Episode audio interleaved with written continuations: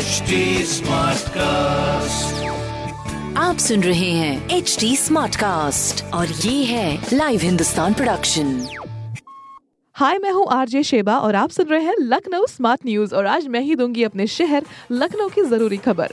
सबसे पहली खबर ये है कि सीवर कंस्ट्रक्शन के चलते जो गोल्फ क्लब से भंडरिया बाग का जो रास्ता आज बैरिकेडिंग से बंद कर दिया गया है, जिसके बाद ट्रैफ़िक की जो समस्या है उससे निपटने के लिए ट्रैफ़िक डाइवर्जन किए गए हैं, जिसमें राजभवन हजरतगंज से होते हुए अशोक मार्ग और सिकंदराबाग की तरफ़ से 1090 की ओर जाया जा सकेगा। अगली खबर यह है कि सेंट्रल गवर्नमेंट के जो आदेश है, उसके बाद में 15 फरवरी से सभी व्हीकल्स के लिए। फास्ट टैग होना ज़रूरी हो गया है। लेकिन फ़िलहाल अभी 30 परसेंट गाड़ियाँ जो है, अभी कैश लेन से गुजर रही हैं, जिसके बाद में project director N N Giri ji ने ये कहा है कि जल्द से जल्द कैश लेन को भी कैशलेस लेन बना दिया जाएगा। ये रही बहुत ही अच्छी पहल और तीसरी खबर ये है की लखनऊ डेवलपमेंट अथॉरिटी में तीन हज़ार से ज़्यादा फ्लैट खाली है, जिनको बेचने के लिए जो LDA है, उसने एक पहल शुरू कर दी है, जिसमें आठ फरवरी से इकतीस मार्च के बीच में बुकलेट लेने पर बुकलेट फ़ी नहीं देनी होगी। साथ ही खरीदे गए फ्लैट की 14 दिन के अंदर अंदर रजिस्ट्री भी करा दी जाएगी। तो इस तरह की खबरों के लिए पढ़ते रहिए हिंदुस्तान अखबार। और कोई भी सवाल हो तो ज़रूर पूछिएगा फेसबुक इंस्टाग्राम और ट्विटर पर।